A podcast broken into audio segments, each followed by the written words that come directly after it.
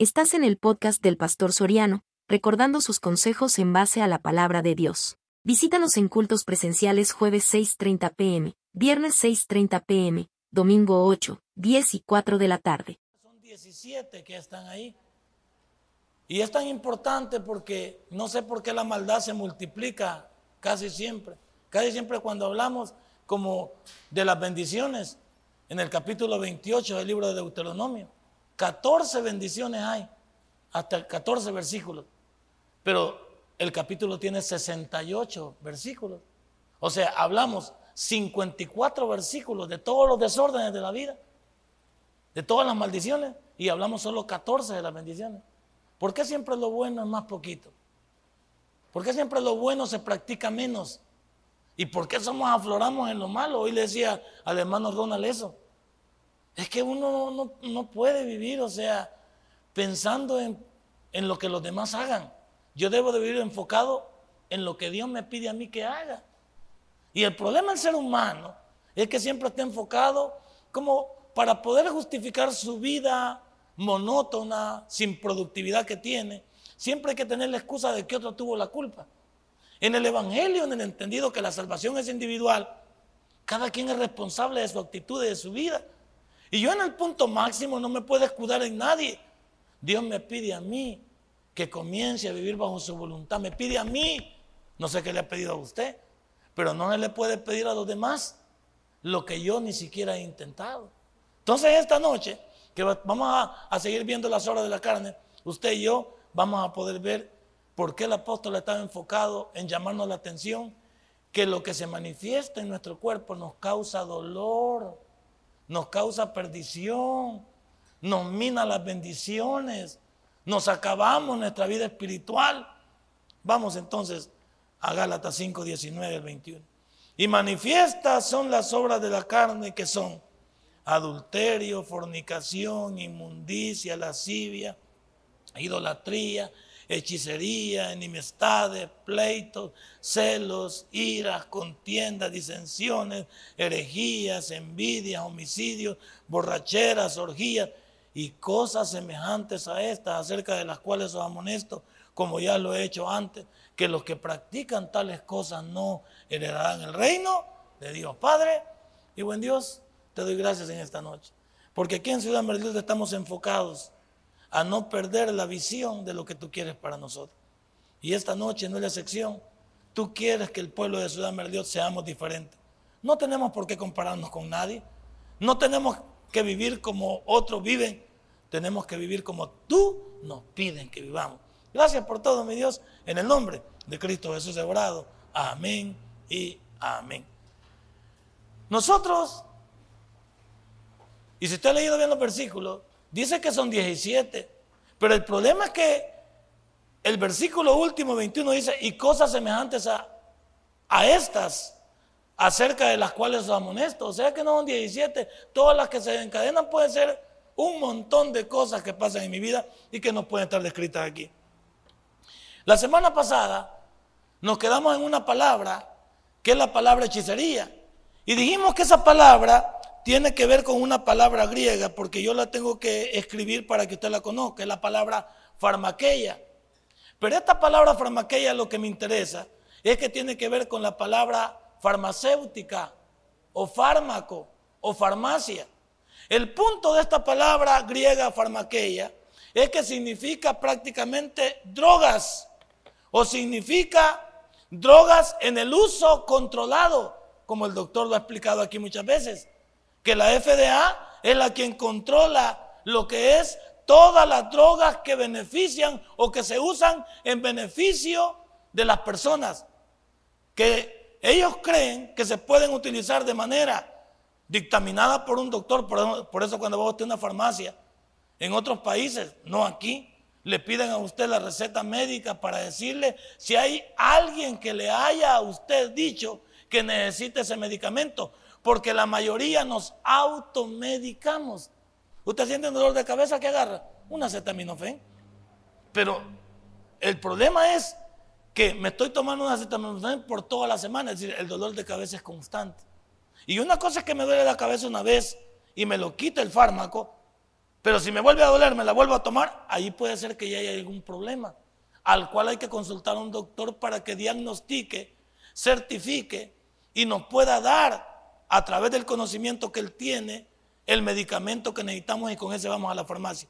Pero como yo expliqué aquel día, y, y, lo he traído porque Ronald me hizo una pregunta cuando me bajé, el punto de la palabra farmaqueia, que es la palabra hechicería, tiene que ver con farmacia, con fármacos o con lo farmacéutico, es que esta palabra tiene los dos lados, el positivo y el negativo. Es decir, que así como hay drogas controladas para el buen uso y el bienestar del ser humano, hay drogas también que no están controladas y están siendo usadas en destrucción de la humanidad. Es lo que famoso, el famoso negocio que hay de toda esta situación de los fármacos a nivel mundial donde usted ve que, por ejemplo, la piedra, que es lo último, cuando usted habla de la roca o la piedra, es lo último realmente de todo lo que llamamos la drogadicción, que lo hace autodependiente a las personas, pero también lo destruye con mayor intensidad y también con mayor tiempo.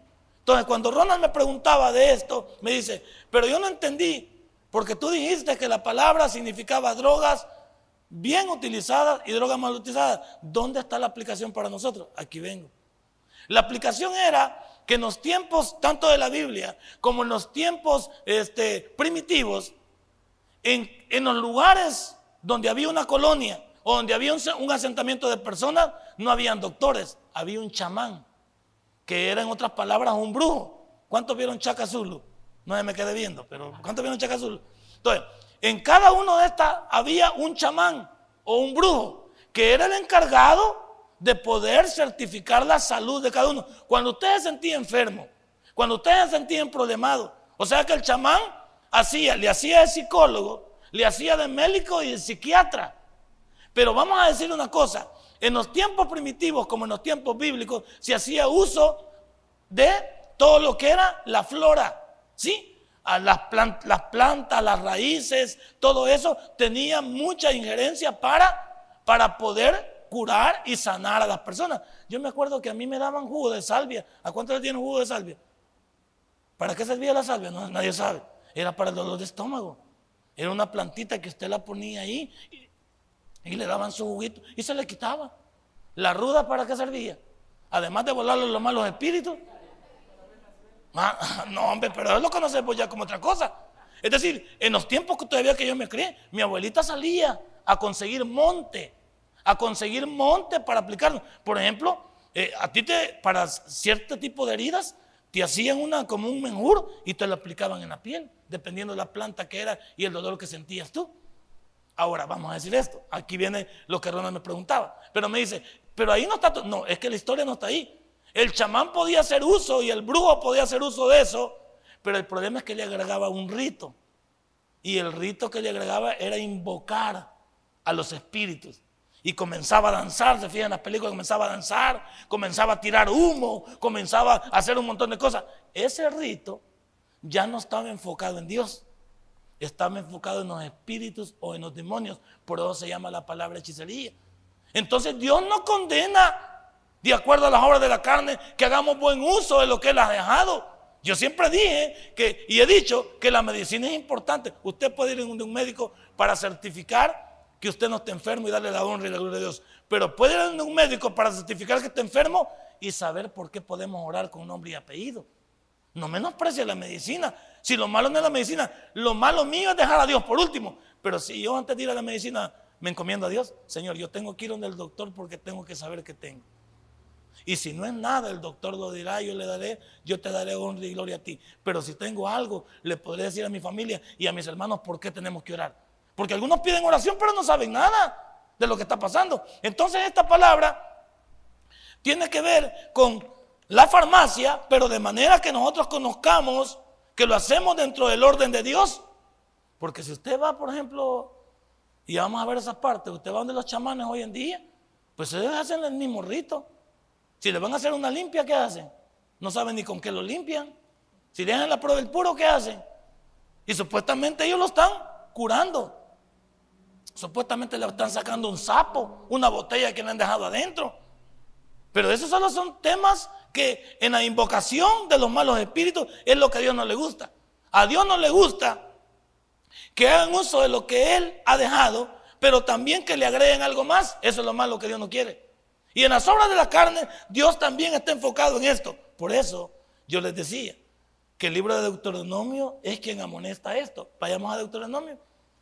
Deuteronomio, la segunda ley, para confrontar lo que estamos hablando aquí de Gálatas 5, 19 al 21. El libro de Deuteronomio certifica por qué los cristianos no vamos a ir a este tipo de cosas. Deuteronomio 18. Y téngalo ahí. Listo. Dios le prohibió a Israel que no fuese a hacer uso de nada oculto. Dios le prohíbe a Israel que invoque a los demonios, a los espíritus, que invoque a alguien que no sea Él. Porque Dios está enfocado que le glorifiquemos a Él, le alabemos a Él y le consultemos a Él. Entonces la Biblia prohíbe todo esto porque va en detrimento de cada uno de nosotros. Por ejemplo, en Deuteronomio 18, tenemos que ver todas las palabras que Dios esté estrictamente en contra de que, se, que uno las consulte, que uno las practique o que uno vaya para que otros las practiquen en favor nuestro. No se ha hallado en ti, dice, quien haga pasar a su hijo o a su hija por el fuego. 18.3, 18.10, 18.10, perdón. ¿Sí estamos bien? Va. No estés de rebelde, hermano Ronald, por favor. Que haga pasar a su hijo o a su hija por el fuego. Ni quien practique, que dice, adivinación.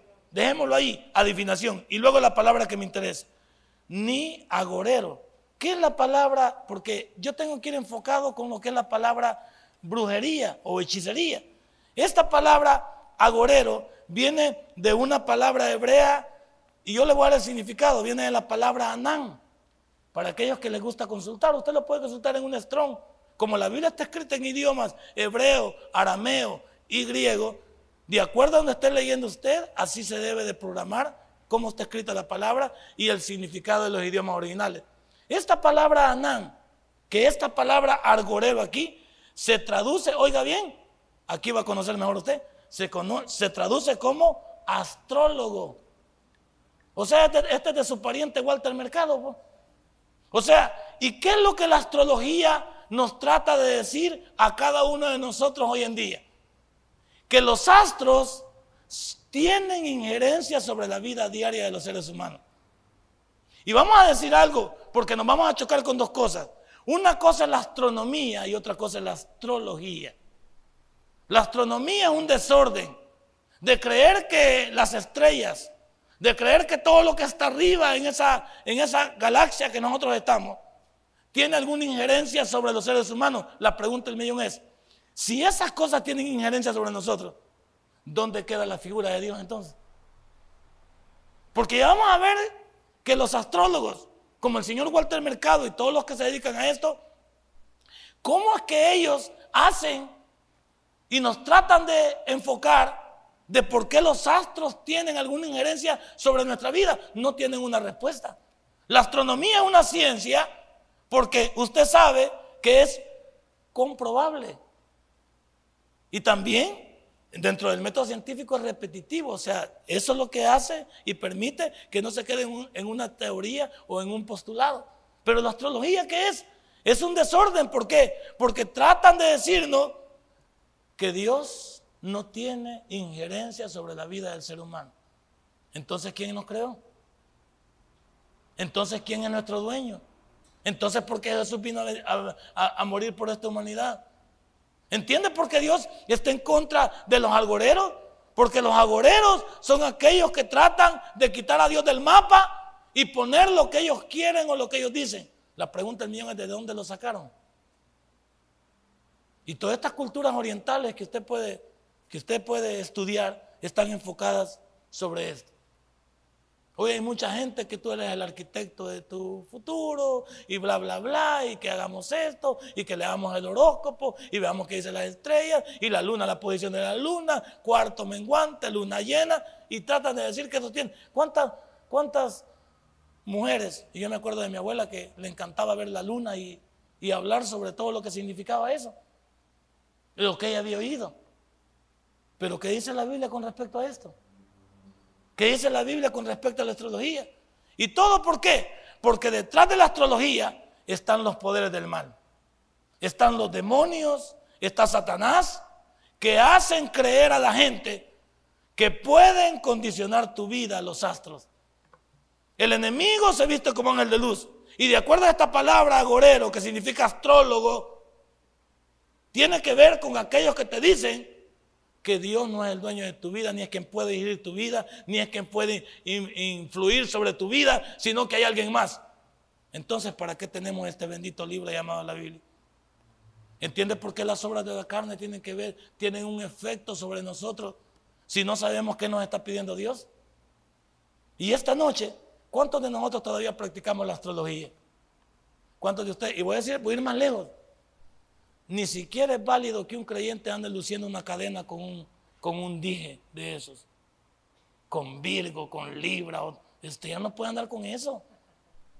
Ya no puede tener en su casa ese punto mismo de los de consultar eh, el, ¿cómo se llama? Los, los horóscopos. Ya no amanece usted con eso. Ya no amanece queriendo ver programas sobre astrología. Eh, hay un canal que es un canal que es un, un poquito tremendo y difícil de verlo, el canal infinito. Ese está enfocado específicamente en llamar la atención sobre eso, el canal infinito. Está siempre sobre la parapsicología, sobre, sobre la situación. Cuidado. Es que nosotros a veces pensamos que porque estamos viendo algo detrás de la televisión y algunos programas no nos están, no nos están, no nos están haciendo caer dentro de lo que ellos quieren. Es como la famosa serie de los picapiedras. ¿Cuántos han visto los picapiedras y lo tomamos como sano? Los picapiedras es la pura masonería involucrada. Y no es la logia, pues. Aquí hay un, este, yo he querido saber qué pasa con este billar que está aquí en la, parte pública dice logia. ¿Quién? O, el que puso esa palabra ahí en el billar no sabe lo que es o realmente saben lo que significa. Porque uno no puede poner un nombre a la carrera, a la ligera, sin saber su significado. ¿Por qué hay que estudiar etimológicamente las palabras desde el punto de vista bíblico y desde el punto de vista natural? Porque queremos saber su significado. Y la etimología de cada palabra nos dice hacia dónde pretenden llevarnos. Pero como la mayoría de nosotros no somos personas que nos culturizamos, personas que investigamos, personas que nos gusta el estudio, personas que nos gusta la escritura, no hay mucho de eso. Entonces, ¿sabe qué somos? Somos personas dependientes de los demás. Porque la sabiduría y la inteligencia da independencia. ¿A cuántos hoy ya no nos dan a todo con el dedo los políticos? Porque ya vivamos. Porque ya algunos ya, ya discuten. Ya no nos llevamos a llevar por las propuestas o por el bla, bla, bla o por quien habla bonito. No, me están diciendo la verdad. ¿Hacia dónde quieren llevarme? Y estas personas, ¿hacia dónde quieren llevar los demonios? Hacia dónde quiere llevar Satanás a los demás, te pone un poquito de verdad y te pone mucho de mentira.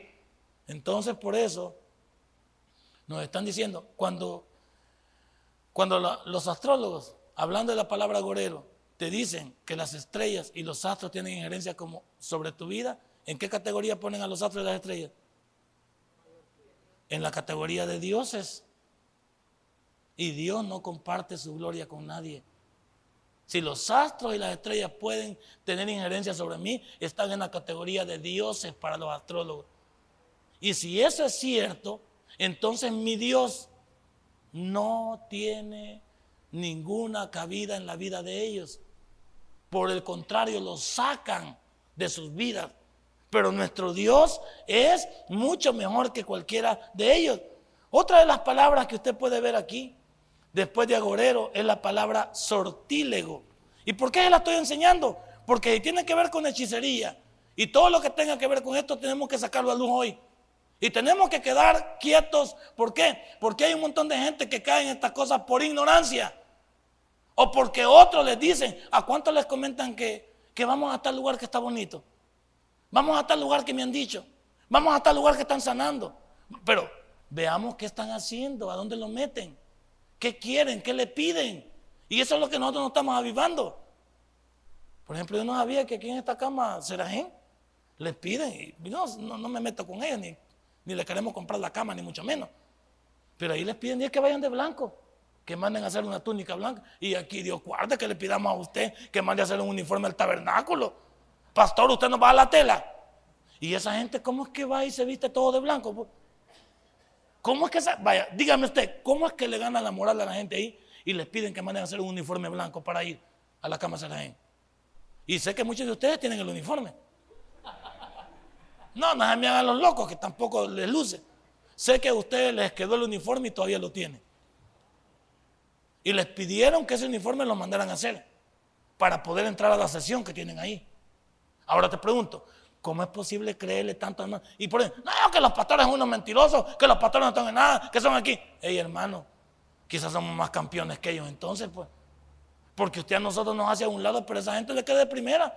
Todos llegan de blanco ahí. Y yo pensé que era mentira, pero sí, la gente llega con sus cosas y el curso ahí, algunos ahí se cambian. Y ya cuando están haciendo la filita, ya están todos de blanco. Yo pensé que eran gamositas, porque ahí se visten algunos de esos de blanco. Entonces esta palabra que vamos a ver aquí, sortílego, tiene que ver con una palabra hebrea, que es la palabra nahash. Pero esta palabra nahash, para que la vea cómo se escribe, es esta palabra que usted ve aquí. ¿Y sabe qué significa esta palabra nahash? Significa endemoniado. Vaya, es que al leerlo en la Biblia, al solo leerlo así, muchos, como no sabemos la etimología de la palabra, no sabemos el significado, entonces nos llevamos a ir a la brava. Y ese es el problema de los que no estudian la escritura. Si esta palabra Nahash es verdad y es sortílego y está hablando de, de endemoniado o uno que puede estar bajo los encantos, los encantos, o puede estar, perdón, bajo el control de alguien mediante encantos. ¿Sabía que hay, gente como esa volada que ya vamos a ver un ratito, que le ponen un reloj y lo comienzan a usted a decir? Ah, ya ha ido usted también. O sea, yo pensé que yo había ido. Entonces, cuando le ponen ese volado, ojo lo que le voy a decir. Cuando usted, y esto es peligroso, porque cuando usted permite que, que alguien le duerma a través de esto, es, toma control de su vida. Por eso alguien se ríe de las cosas que hacen, es porque el que tiene control de usted es quien comienza a manejar su mente. Y eso es lo peligroso. Para muchos de nosotros que no caemos en esto, no nos estamos dando cuenta que cuando cedemos a las pretensiones del enemigo, ellos toman control de nuestro cuerpo, de nuestra vida.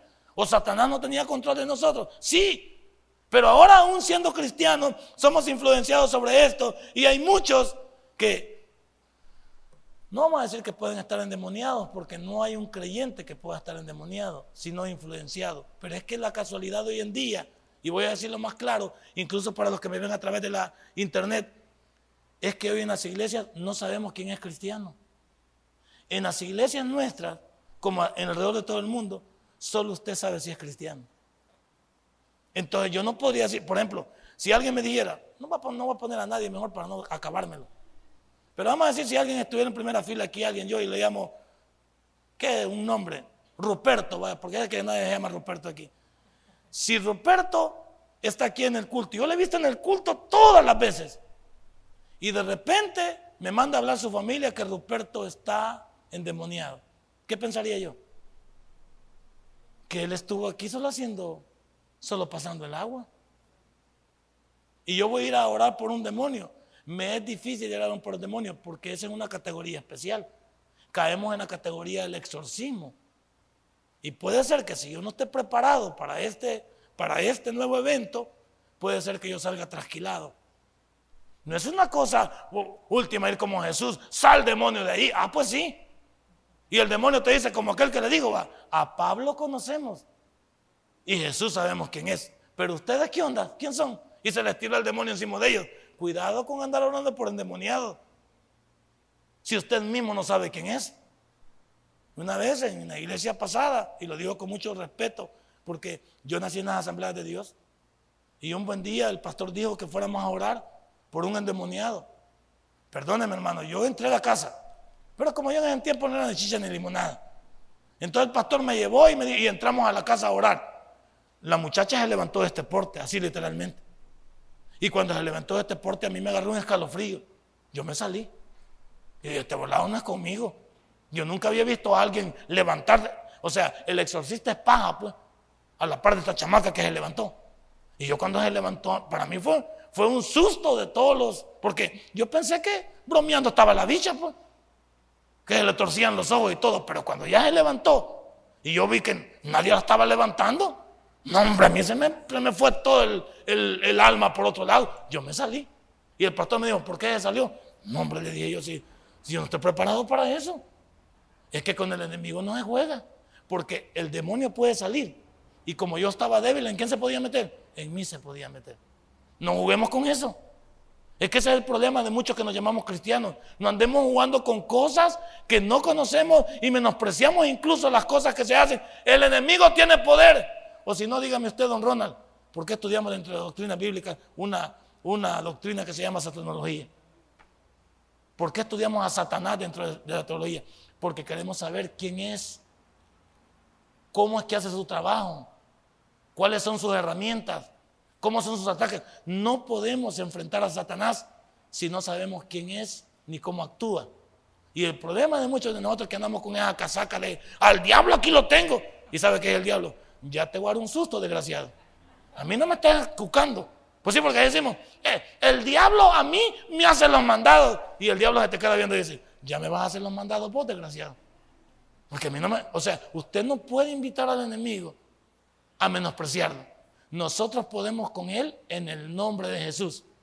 Sin Jesús, nosotros no podemos con el enemigo. Y estas palabras nos ayudan a entender que hay muchos que nosotros actuamos. Por eso es lo que yo le dije de la famosa hipnosis. Usted nunca permita que nadie trate de hipnotizarlo. Porque las personas que juegan con el hipnotismo conocen perfectamente el diablo y le hipnotizan a usted, usted les entrega el control de su mente, les entrega el control de su cuerpo. Dios prohíbe esto. ¿Por qué? Porque algunos dicen, incluso se ha fijado que, que la hipnosis ha pasado a ser algo que usa, dice algunos que mencionan la ciencia. Dicen que algunos hipnotizan para los asuntos jurídicos, para que alguien diga la verdad. Pues hay una serie que se llama, eh, ¿cómo se llama? Medium o Psiquis, ¿cómo se llama en el canal este Universal? De una, de una señora Chele que, que comienza a ver todos los volados en el futuro y que no sé qué. Bueno, el punto es, bueno, si no hay alguna chele aquí, no me preocupe, que no es como usted. La señora me parece chele en la, serie ahí. Entonces, este tipo de, de, hipnosis está siendo usado en la medicina, está siendo usado en lo legal y está siendo usado en, lo personal. El problema es que el que te hipnotiza te está manejando el subconsciente. ¿Y quién fue el primero que hizo esta práctica? El señor Sigmund Freud. No él es el que, que se le atribuye el padre de la psicología, pues. Entonces, pero deberías ir a ver la verdadera biografía de Sigmund Freud, cómo terminó. Sigmund Freud nunca le pegó verdaderamente a lo que él llamaba realmente el problema que podemos tener los seres humanos. Ahora, le leo aquí textualmente. El problema de la hipnosis, y por eso Dios no la comparte y no la quiere para ningún cristiano, es que al hipnotizarte a alguien, vacían tu mente y se apoderan de ella. Cuando alguien te hipnotiza, vacían tu mente y se apoderan de ella. Si no, mira los shows televisivos. Pues. Mira todos los shows televisivos. Y mira la gente que llaman a participar. Y mira tú todo lo que le hacen. Y mira la gente, y mira la gente en sus ojos siente cómo actúa. Tú te entregas te abres tu mente y, te, y la dejas controlable para los demás. El punto máximo aquí es que Dios ha dicho que Él es el único que quiere tener control sobre nuestra vida. Entonces, ¿por qué tú les permites que otros manejen tu vida? ¿Por qué les permites a los que están en oculto manejar tu vida? Ahora, muchos sabemos que esta hipnosis o este problema de, los, de los encantamientos esto nos lleva a muchos de nosotros a entender que es una manera disfrazada de, grupos, de grupos, entre comillas, cristianos. ¿Cuánta gente? Bueno, hablemos otra cosa de esto. Los famosos yoga, ¿va?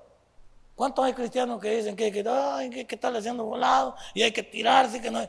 Hey, hermano, Si todos esos volados también tienen que ver con este tipo de cosas. Sí, o sea, tenga cuidado cuando alguien está tratando de, hacer arremedos, comenzar a querer que hacemos ademanes. La pregunta del millón, ¿y, a quién lo hacemos? Pues? Aquí hay varios, han habido varios hermanos en esta iglesia que me han tratado de meter eso, que hermano, vamos a hacer algo de yoga. ¿Y yo por qué necesito la yoga si tengo a Dios? Pues? ¿Qué es la yoga? Hablan de meditación trascendental. Y por eso una de las cosas que no me gusta de Radio El Mundo es esa. Radio El Mundo te trata de meter en ese, en ese bloque. Porque tú sabes que la música es algo subliminal que va al subconsciente. ¿O por qué muchas veces con la música es peligroso? Si usted, por ejemplo, le voy, a dar, un, consejo, pero se lo puedo dar gratis. El que está enamorado y de repente lo deja la mujer, o usted que está enamorado lo corta la bicha o el bicho, nunca escuche música romántica porque se va a matar. Porque si escucha música, música romántica, ¿dónde lo va a llevar el romanticismo? Usted viene todo quebrado. Escucha libros tontos. ¿Y entonces dónde le va a llevar los libros tontos? Lo va a llevar. Porque usted está herido y está, y está echándole todavía más dolor a la herida. Escucha las canciones que escuchaba con él y se pone, Dios guarde, te vas a poner tu lacito y te vas a colgar. O sea, cuando uno está en esta situación, necesita uno controlarse. Necesita uno acudir, pero a cosas que no le enfoquen a lo mismo. No, hombre, tú estás triste y comienzas a escuchar esta música subliminal en tu, en tu, en tu corazón, te va a hacer pedazos. Te va a causar una depresión. Vas a comenzar a, a ver hasta tu suegra al revés. Entonces hay algunos que, estos grupos cristianos, allá andan un montón de grupos. Yo no sé, hace poco no le creía mucho y lo voy a decir con mucho respeto.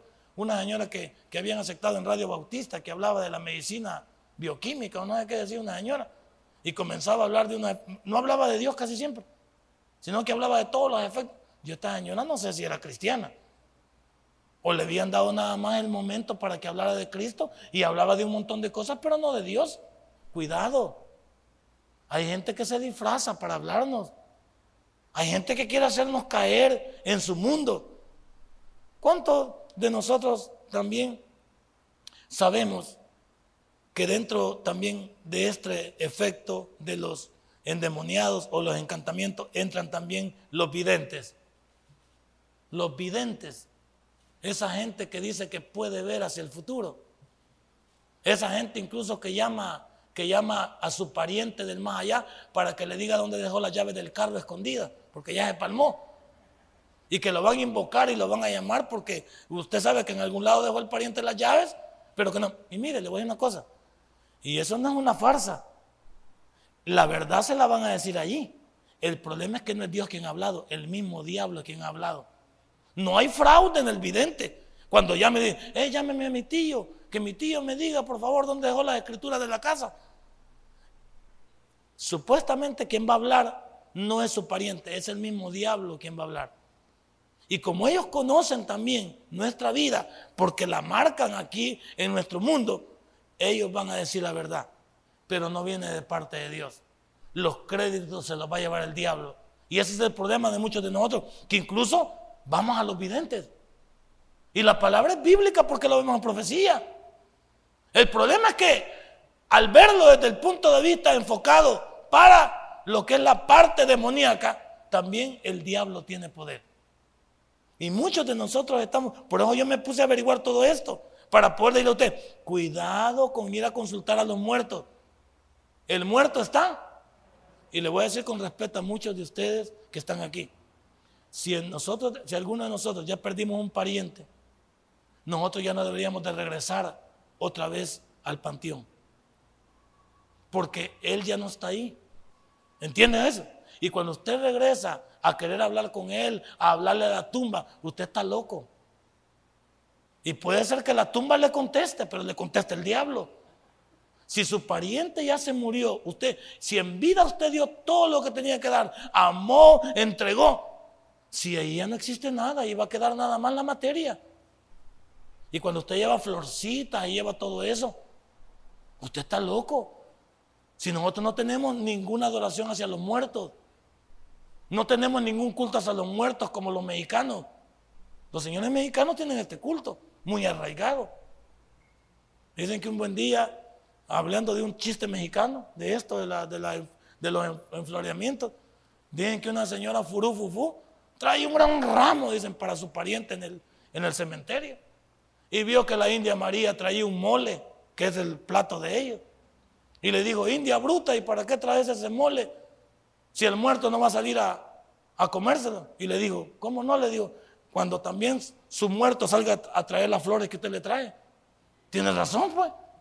Porque las dos estaban equivocadas. La que le trae las flores está equivocada y la que le lleva el mole también. Pero como siempre queremos salir campeones, los que ya somos cristianos no regresamos al panteón. Porque ahí no hay nadie ya. Porque ahí las personas, ¿por qué no tenemos el mejor del recuerdo de las personas?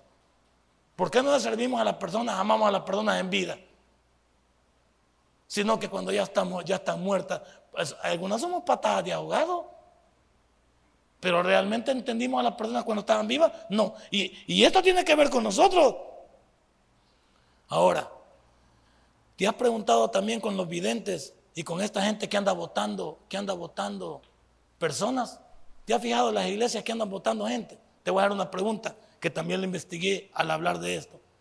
Si una persona la vota el Espíritu Santo o la vota Dios, ¿por qué tiene que estar otra persona detrás de ella para agacharla?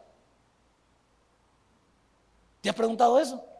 Si Dios es quien te vota, Dios quiere que te pegue un sopapo en la cabeza y te mueras si caes de ahí para acá.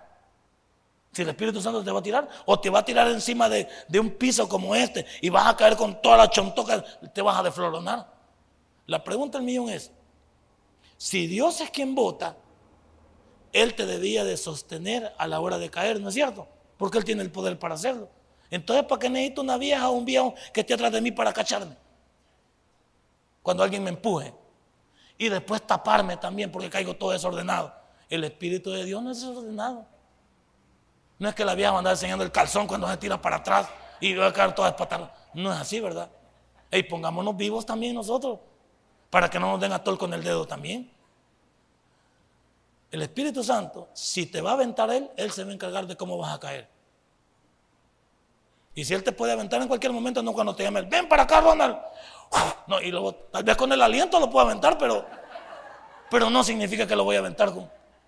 Entonces, ¿cuántos de nosotros estamos en esta pila. Y es que estamos viendo en la televisión, hay un montón de nosotros que le llamamos hermanos, ahí aparecen en las redes sociales, que el hermano fulano de tal vota gente. Si vota gente, yo lo pensaría. Mi cuñado me contó un lío que iba en Estados Unidos, que el pastor dijo que llegó, de estos que vota gente, mira cómo llegó. Llegó a la iglesia y dijo, hermanos, me prestan la iglesia antes de llegar, cuatro horas antes de llegar, porque yo necesito llegar a orar.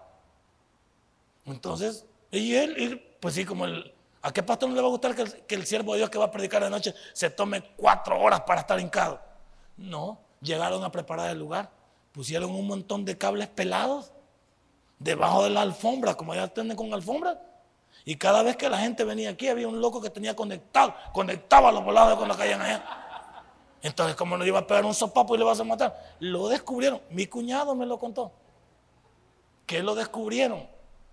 Que o sea, hay trampa en todo esto. Hay, hay, hay, una cosa que no depende de Dios. Entonces, te pregunto, si Dios es quien vota gente, si el Espíritu Santo es quien toma, ¿por qué necesita alguien que controle detrás todo esto? ¿O por qué yo necesito empujar a hermano Ronald físicamente? Si va a caer, que caiga.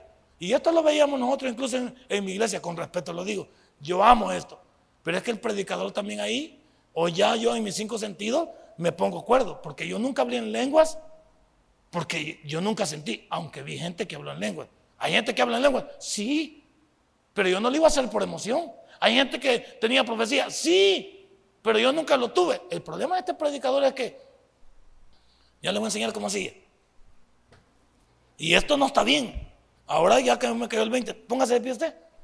El problema es que el predicador dice, aquí, le dice uno, reciba, hable, hable, reciba. ¿Y qué ¿Reciba qué, pues? ¿Y hable qué, pues? Porque si el Espíritu me va a dar a mí para que hable o para que diga, ¿por qué necesito tocarlo yo? Si yo no, si yo solo soy instrumento de Dios, ¿quién debe dar todo lo que él va a hablar? Es Dios le debería dar. ¿Y por qué también cuando, cuando le digo que se caiga, yo lo empujo? ¿Por qué lo voy a empujar? Ahora, si yo lo empujo, ¿se va a caer? Sí, si lo mal ubicado, sí. El problema es que el predicador me decía, me hacía, y como yo no me movía, yo me quedaba quieto porque yo no sentía nada.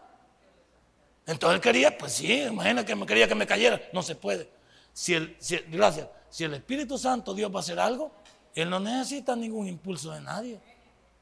Y las iglesias también caemos en este, en este dolo. ¿Por qué? Porque es el hombre quien se está llevando el show. Es el hombre quien se está robando el show. La pregunta del millón es, ¿dónde queda Dios? Yo no digo que todos sean farsantes. Pero es que la gran mayoría realmente se dejan llevar por sus estímulos humanos y no por lo que Dios quiere. Veamos la última palabra porque ya se nos fue la noche. Pero es interesante que usted lo sepa. Esa es la palabra que está aquí. Es la palabra encantador, dice ahí. Es la palabra encantador. ¿Por qué? La palabra hechicero es la que estamos viendo. La palabra encantador. ¿Qué es la palabra encantador? Si no es la palabra que ver.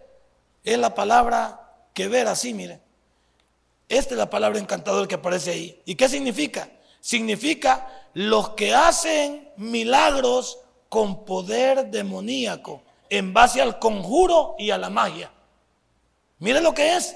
La palabra encantador significa los que hacen milagros con poder demoníaco en base al conjuro y a la magia. O sea que, señores, entendamos de una vez y para siempre.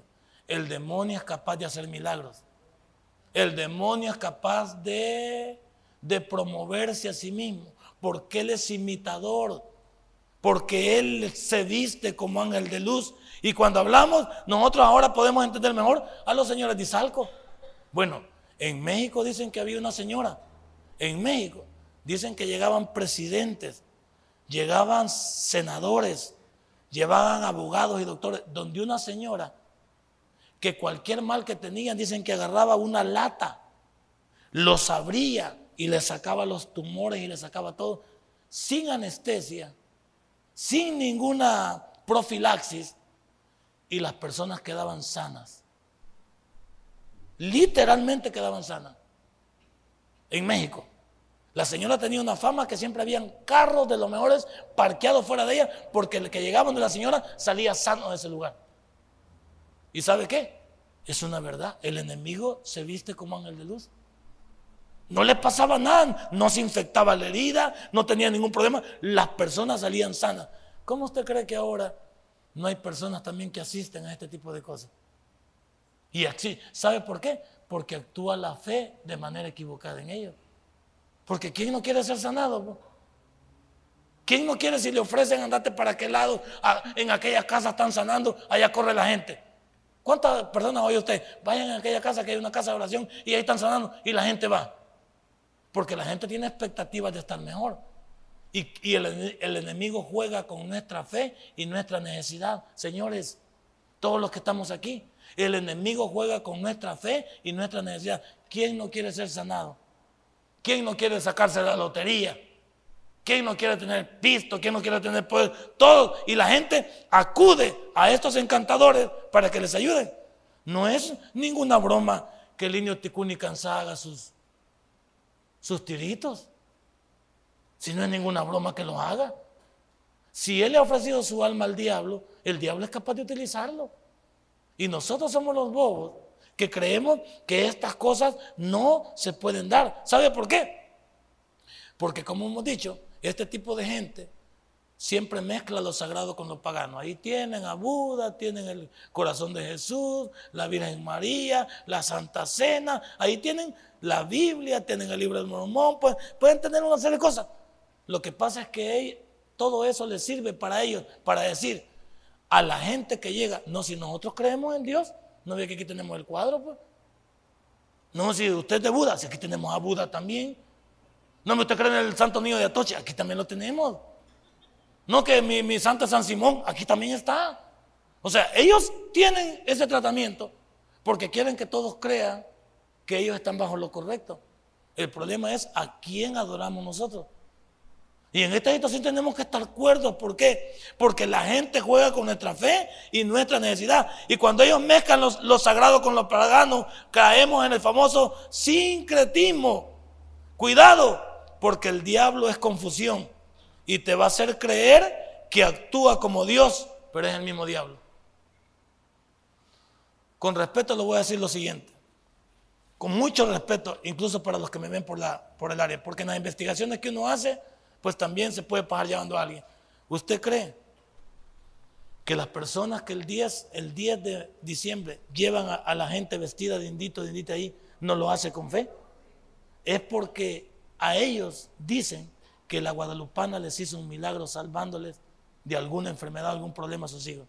Y que ellos prometieron dedicarle esa criatura hasta que quisiera llevarlo de indito todas las veces que pueda. Quítale la fe a esa persona. Yo no podía ofenderlas. ¿Cómo le puedo decir a alguien yo si ese niño ha sido sanado de cáncer? Y dice él que la guadalupana se lo sanó. Quítele esa fe, quítele la fe a perdón. Pero sabemos que están equivocados. Porque ellos, ¿dónde dejan a Dios? A Cristo Jesús entonces. ¿Dónde dejan a Dios? El punto máximo de nosotros es que la gente juega con nuestra fe y nuestra necesidad. Y el ser humano es vulnerable.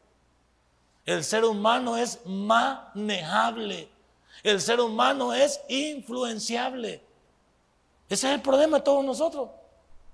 No le digo, pues usted oye que por ahí hay una casa y que ahí están haciendo tal cosa. Usted va a ver, más ahí tienen su problema.